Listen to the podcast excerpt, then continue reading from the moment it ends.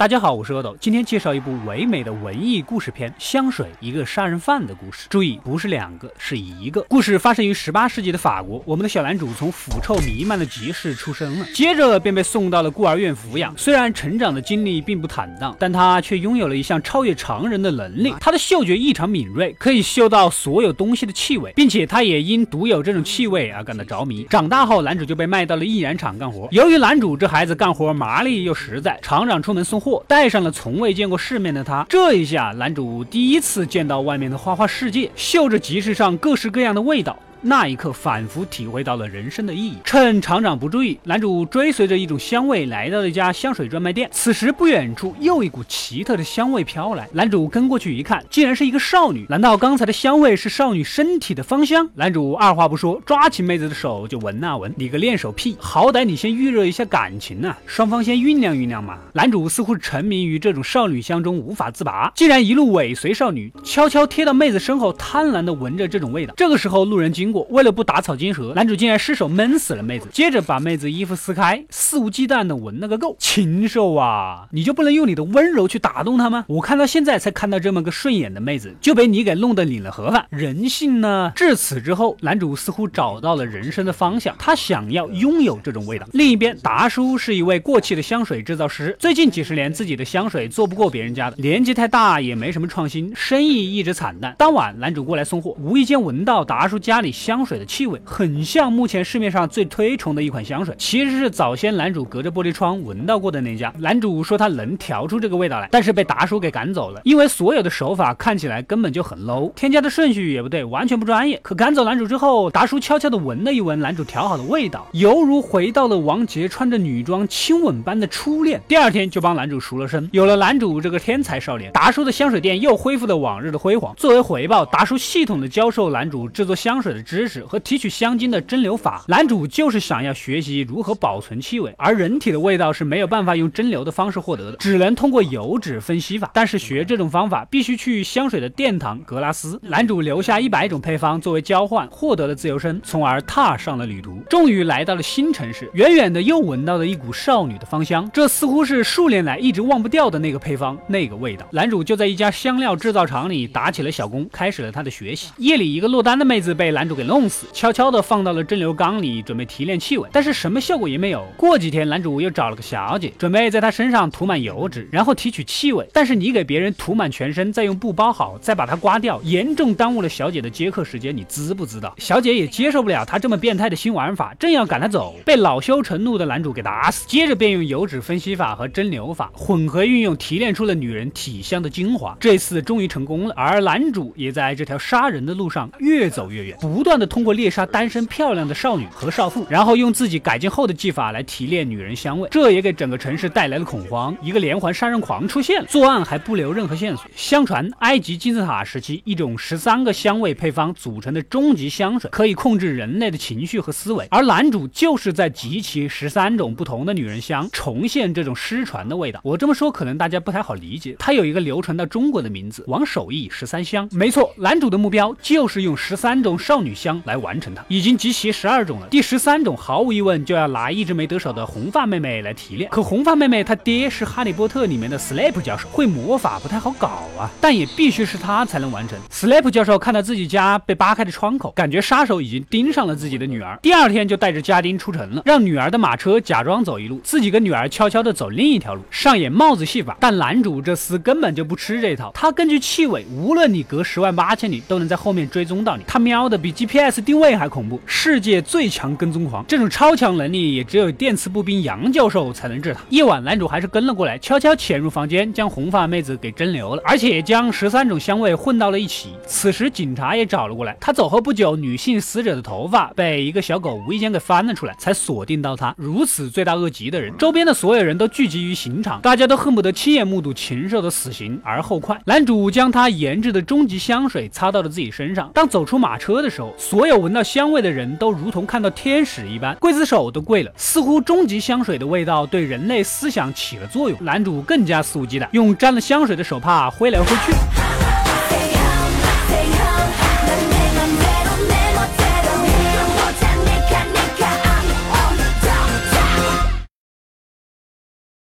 人群竟然忘我的朝拜男主，并且开始宽衣解带，现场来了个万人群批。虽然可以控制万人，可在男主的内心是孤独的，他仍然忘不了最初那个女孩的体香，他更加渴望得到那个女孩的爱，但是被他杀了也没有办法。虽然剩下大半瓶的终极香水足以让男主拥有世界上的一切，但已经不重要了，他可以轻易的得到全世界的爱，但当初那个少女的爱再也没有机会得到。男主根据婶婶的脑海里最深的嗅觉记忆，回到了当初他出生的那个腐臭的集市，将剩下的香水全部洒到了身上，而周围一大批不明真相的群众闻到气味围拢过来，将男主给吃得精光，只剩下衣服。看到这里，我发现这其实是一部丧尸电影，丧尸还没他们吃得干净。故事到这里就结束了。群批现场其实一共有750个演员，但是有150个是专业的舞蹈演员，也只有他们才能演出唯美的群批画面，而不至于让大家看得黄黄的。红发妹子的老爹 Snape 教授大家都很熟悉，艾伦·瑞克曼是非常优秀的演员，一生成就无数。今年年初因为癌症去世，跟电影的主题有点相似。虽然男主拥有了一切，但最初的那个女孩已经再也没有机会见到了。珍惜当下比弥补未来要好过无数倍。赶快订阅及关注我的过来了，获取更多的电影推荐。我们下期再见。